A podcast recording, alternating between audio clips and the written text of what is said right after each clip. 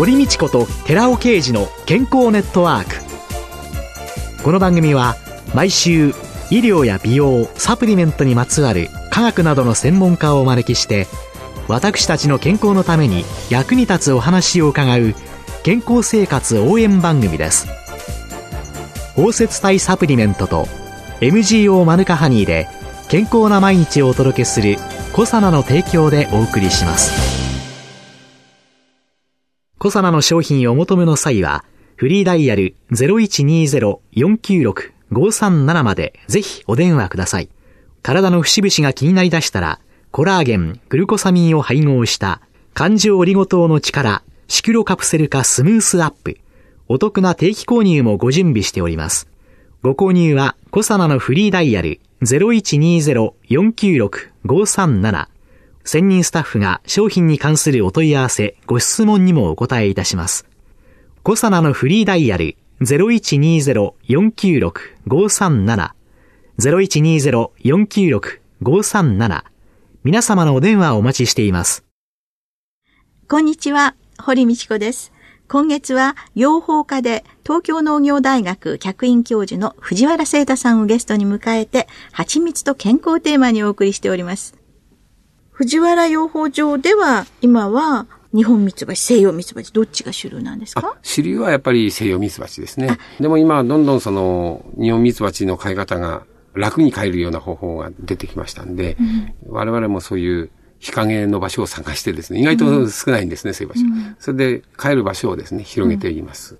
都心でその蜂蜜を取ろうというプロジェクトって、はい、前あのテレビでその銀座蜜蜂プロジェクトなんていうのも見たりしたんですけれども、はい、そういうのはまあ銀座蜜蜂も私があの生態関係はあの手伝ってあげてますけど、はい。あとはタイのチェンマイの奥地のね、難民の人たちの食料作りとか、あとロシアの大河の森を守るっていうので、虎があそこたくさんいるんですけども、それを守りたいということで、プーチン大統領がですね、あそこで世界遺産にしようとしてるらしいんですよ。そうすると、でも、いろんな職業の規制があって、でも、ミツバチは大丈夫なんですね。ですから、それでもう、あそこにいるのは西洋ミツバチは今いますけども、それこそうちの祖父が開発したやつがずっと後で。寒さに強い。それ偶然出会いましたけど、それ以外に東洋ミツバチがいて、それは飼い方を全然知らないために泥棒ミツバチって言われてですね、殺されてたんですね。それをこういうふうに変えますよっていうことで巣箱も送ってあげました。東洋ミツバチと日本ミツバチっていうのはまた違うんですか？いや、大元一緒です。大元一緒。韓国と日本、中国っていうくらいの違いですから。はい、あじゃあ、日本ミツバチの飼い方で、そうです。できマニュアル的にはいけると。そうやって見ると、世界中にいろんな蜂がいて、はい、いろんな蜂蜜が取られていて、はい、そういう中で蜂蜜ってニュージーランドのマヌカハニーなんていうのが、最近はその傷にもいいんじゃないかとかいろいろ言われてますけど。そうですね。すごいですよね。殺菌力が異常に強いんですよ。あと、それでて人の肌には刺激がそんなにないんで、湿布薬として使われているということも聞いておりますし。マヌカハニー。はい。あと、喉に塗ったりですね。あの、非常にこの修復能力が強い蜂蜜で、基本的にはその、ある殺菌剤っていうものがあってですね、それの何倍っていうふうに言われて、それがあの、評判になったんですね。普通の化学薬品よりもですね、殺菌能力があって人に優しいということで。日本にも実はマヌカのような蜜があってですね、はい。活性酸素を抑える力が、アカシアの100倍から200倍って言われてるのがあってですね、ケンポナシっていう花の蜜と、はい、あとそれより少しは低いんですけど、すごいこう活性酸素を抑える。つまり血液ドロドロのやつを取り払うって言うんですけども、それがあの、イタドリって言ってですね、タデカであの、蕎麦に近いんですけど、河原によく咲いてる。釣りの餌がそこによく虫として入ってるんだけど、えそれの花がですね、非常にこの人間の血液をきれいにするっていうことで、信州大学の伊藤博士がそれを研究で発表されましたね。蜂蜜ってみんなただ甘いだけだと思ってるんですが、はい、実は甘さだけが共通点で、あとは全部違うもんだと。考えたらそうですよね。ビワと桜の花同じだって思いませんものね。そこから取れた蜂蜜なら当然甘さ以外のそうですね。違う。ビワもあの葉っぱを非常にこう焼くように使ったりですねしますし。そうですね。あとあの蕎麦はカロチンっていう成分が非常に多くてね。はいはい。カロチンの不足してる、はい、ビタミン A になるわけですから、はい、そういうもので当てにする方もいるようです。おじい様が天才でいらっしゃるんじゃないかと思うくらいに歴史を見ていて思ったんですけれども、三、代目として、こう、引かれたレールみたいな上に行くというのの抵抗感っていうのは、引かれるも何も私小さい頃、蜂アレルギーでですね、蜂は無理だよってお医者さんにも親にも言われたことがありまして、で、養蜂家になるつもりはなかったんですよ。ただあの、自然が好きでですね、祖父にそれでついていってカマキリ捕まえたり、いろいろ養蜂場の周りにはいたんですが、たまたま刺されちゃうとね、もうダウンしちゃうんですね。でも、ある時あの、学校進学のことになって高校の時にですね、どうしてもサラリーマン嫌だなと思って。そうするとブラジルで自然なとこでこう、牛でも飼って、で、ミツバチがこの自然を受粉する力があるっていうことは知ってたんで、蜂は人にやらせて、で、それで儲けようかなっていうことを考えてたことがあって、ブラジル移住が希望だったんですよ。それであの、大学も東京農大に入って、はい、移住を専門とする拓殖学科に入ってたんですけど、その時に、あの、ミツバチのことで、キラービーっていう殺人蜂みたいなのが蔓延しだしてることを聞いてですね、これは研究するには自分がもうそのアレルギー治さなきゃいけないっていう気持ちになって、一週間かかりましたけども、何百匹って自分で蜂を刺して、そしたらもうケロッと治っちゃいましたね。それ以来ずっと腫れずにいます。お聞きになってるか、それちょっと無謀だと思いますので、絶対におやりにならないでくださいっていうテロップがこうつくようなご発言ですけれども、玄関差されたんでしょうかね。そうですね。急速玄関差値ってミツバチだけはその技術が通用するっていうのがアメリカの学者が発表、最近してます。はあ、はい、他のものはわかりません。はい。はい、キラー B っていうのは？ええ。ミツバチがですね、いわゆる品種改良されておとなしくなって日本にも入ってきて、そう同時に同じくらいの時期にブラジルにも入ったんですよ。はい。それでずっといい養蜂をやってきたんですが、もっと効率よく仕事をできる、忙しく働ける蜂をですね、アフリカで見つけた方がいて、ケールっていう博士なんですけど、それが持ち込んじゃったんですね、はい、その、忙しく働く。はい。ところがそれが合わさって交配したらですね、ミュータントみたいにものすごく動物を刺す蜂になっちゃったんですね。良かれと思ってやったことがですね、そしてそれがどんどん増えて、パナマ運河で止まっちゃうと思ったらもう南米を起こして今、北米にまで入ってきてますけども、とても飼えない蜂だと言われてましたね。それを私は飼ってみようという気になりましてですね、実際飼ってみたんですよ。あの、学生の頃に行ってですね。そのキラー B さん。ええ。はい。まあ、刺すんだけど、毒が特殊かっていうとそうじゃなくて、まあ、何十とこう刺されてね、靴下が取れないくらい針が刺さってたこともありますけども、慣れてれば大丈夫ですね。仕事にならないんですよ。こう、開けると仕事を辞めてこっちを刺しに行きますから。巣箱を開けないで蜜を取る方法とかいろいろ考えましたよ、その頃は。で、今そのキラービーっていうのはどうなったんですか？えー、だいぶあの、いい種類の、いい性格の蜂をですね、女王蜂をこう離す技術でおとなしくはさせてますけど、先祖返りしてまたそういうことが時々あるんですね。ですから、ね、昔のようには戻れないっていうことを言ってました。ただし、一つすごいことは、プロポリスをですね、普通の西洋ミツバチ、日本にいる西洋ミツバチのですね、50倍ぐらい集めるんですよ。まあちょっと高価なものを作ってくれる。そうそう。だからもうロボットみたいな服装をして、養蜂場に行って取るっていうのは普通ですね。そうだ、あの、よく養蜂場とか、そういう蜂蜜を取ってらっしゃるところの映像を見ると、はい、本当にどうしたって宇宙服みたいなの着て やってらっしゃる方と、単なる帽子へれって被ってるだけのような形で取ってらっしゃる方といらっしゃるんですけど。蜂の性質ですよ。南米でプロポリスを撮ってる絵は全部そのロボット系の格好をしてますね。手も。でも私たちは手は素手でやります。逆に蜂を、影にいる蜂を潰さないためにですね。感覚が鈍ってしまうから、手袋はめたりなんかしてると。川で手づかみで魚捕まえるような感覚と同じですよ。あ、ここにいる。お腹を触れば逃げないとかっていうのと同じでですね。え、刺されないですか？大丈夫です。ミツバチっていつも刺すんじゃなくて、ある一定以上の圧力をかけたり、黒い服を着たり、汗臭かったりですね。まあお酒臭かったりすることもありますけど、そういうものに反応しやすいんですよ。ですから犬とか猫みたいに尻尾ギューッと踏んだら猛獣になりますよね。はい。そういうことをミツバチは何を嫌がるかっていうことをちゃんと見抜けば、ちゃんと共存していけます。じゃあそういうのを本当に慈しむように、あれすれば、決して向かっては来ない。本当に蜂を飼ってるとですね、自然の一場面をこう、自分の体に取り込めるような感じで、ストレスがスーッと抜けますね。キラービーなんていうの聞いたら、もっとそのキラーじゃないのって思うスズメバチなんていうのは、はい、スズメバチも実は友達なんですよね。熊だってそうです。スズメバチがいなければミツバチもここまでね、進化しなかったと思いますし、熊もあの、養蜂家は嫌うんですけども、でもよく考えると、ミツバチが受粉した種、なりますよね、森の種。はい、それは木の実ですよね。はい、熊がそれを食べて他の遠くに行ってまたうんちとして広げてくれる。そしてその森にミツバチがまた住むっていう、この循環があるわけですよ。ですから、熊でもスズメバチでもなくていいものはないはずですね。スズメバチが来ると、西洋ミツバチさんはみんな戦い破れてしまうとかっていうのを聞くと、言いない方がいいんじゃないのって思っちゃうんですけど。まあ、個人的には、あの、実は、うち、スズメバチを蜂蜜に漬け込んでですね、そのエキスにするやつもありまして、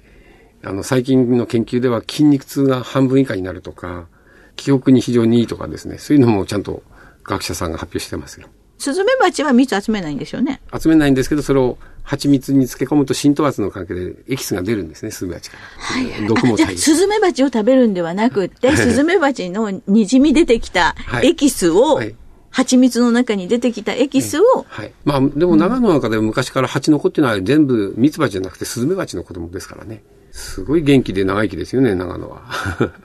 そう、長野はね、ね医療費も一番少ないし、はいね、健康寿命も一番長いし、すごい県ですよね。昆虫食も結構あるじゃないですか。ザザムシとか、イナゴとか。あります、あります。私も結構虫は好きだし、娘も結構食べますよ。スズメバチも食べるんですか？その幼虫。幼虫も成虫もね、やり方によって食べられますし、あれ、キチンキトさんとかいろんなものを持ってますしね。あ、キチンキトさんはカニだけじゃない。じゃないですね。スズメバチにもいらっしゃる。まあ、溶かし方にもよるんでしょうけど。スポーツ選手とかね、受験生なんかでですね、そのエキス飲んでものすごく助かったっていう方多いですよ。自分でも8回は飛んできますから、刺されないように捕まえてっていう人もいますね。ご用命は藤原養蜂場にということなんですけれども、はい、その藤原さんの健康法、蜂蜜以外に。そうですね。適度のっていうと周りが笑うんですけど、お酒は好きです。あとあの、山登り、ただの山登りじゃなくて松茸取ったりですね、舞茸を取る、まあそういう地域に蜜蜂持っていくことが多いので、そういうのはあの、朝のうちに蜜は取るもんですよ。昼になるとべちゃべちゃになっちゃうんで、他から入ってきた生の蜜は水分が多いのでね。ですから朝、明け方に蜜を取ったら、午後からは暇なんですよ。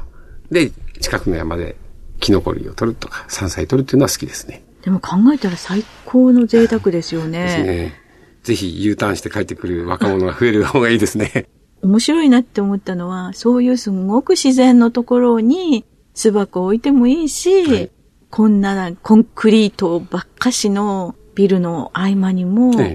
置ける、ええ、そうですね。まあ願わくば今畑田んぼの近くでも普通に帰るように戻ってほしいですよね。もう世界中でいろんな場面でミツバチが生かされることが私の夢です。いろんなところに蜂が生きることによって、生態系にどんなことが？ミツバチだけが生きていけいいってもんじゃないんですけども、うん、受粉を非常に確実にしてくれますし、うん、計画的に飼うことができますから、必要な、例えばイチゴ農家さんでもですね、欲しいっていう時に移動して1週間2週間お貸しすれば、もう受粉が、人がやったらとんでもないくらいの広さをですね、1時間2時間でやってくれるわけですよね。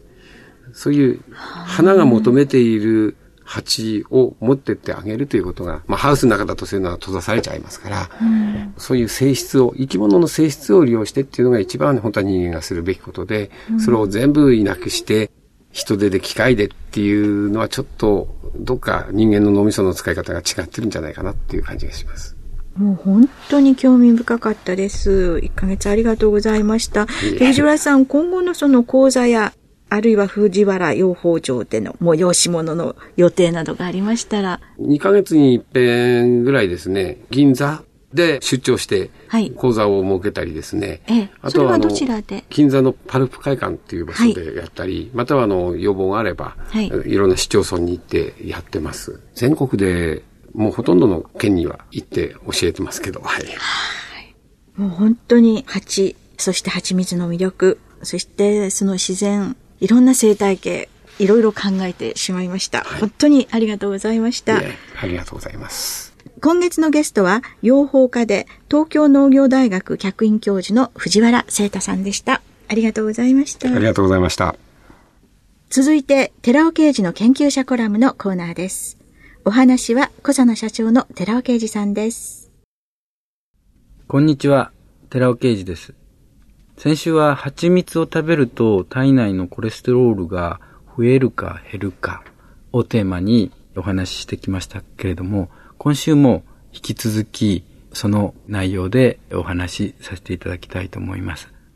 実は科学的根拠ではっきりとしていることがあります。蜂蜜の中でもマヌカハニーっていうのは体内のコレステロールを低下させる作用があると言い切れるわけです。その作用基準もはっきりとしてます。このマヌカハニーは他の蜂蜜に比べてグルコン酸っていう物質豊富なわけですけども、マヌカハニーの中には。グルコン酸を利用することによって、腸内にある善玉菌、ビフィズス菌とか乳酸菌が増えていくということが知られているわけです。ビフィズス菌や乳酸菌が活発に増えていく腸の中で。となると、次に何が起こるかということなんですけども、この善玉菌って単純酸を取り込む性質があります。ここで単純酸って再び分かりづらい言葉が出てきましたけども、単純酸って腸の中で食べ物を油物とかそういったものっていうのをより細かく分散させて消化酵素によって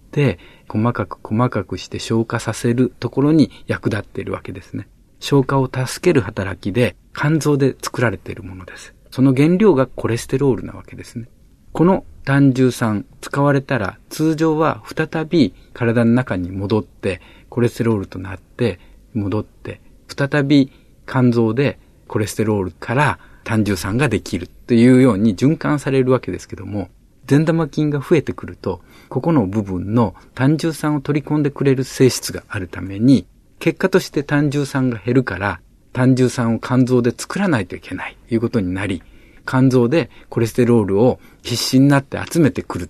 つまり体の中のコレステロールは減っていくということになるわけです。そのようにして善玉菌支配にすることによってコレステロールは低下するっていう作用がある。マヌカハニーはグルコン酸が豊富なので善玉菌を増やす。それがコレステロール低下につながるというメカニズムがはっきりとしているわけです。ですから結論として言えることはマヌカハニーの摂取は過剰な量では問題がありますけども高脂血症や予備軍の方にとってはおすすめの蜂蜜となるわけですお話は小佐野社長の寺尾啓二さんでした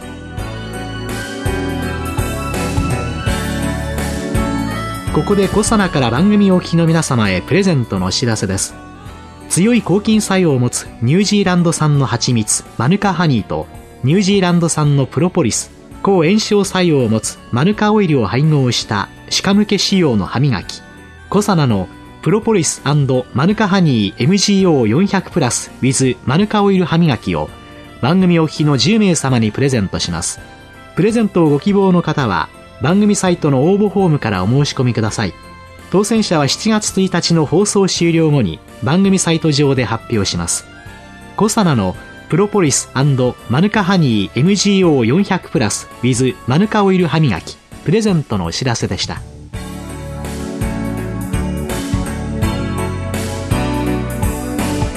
堀道子と寺尾啓二の健康ネットワーク。この番組は包摂体サプリメントと MGO マヌカハニーで健康な毎日をお届けするコサナの提供でお送りしました。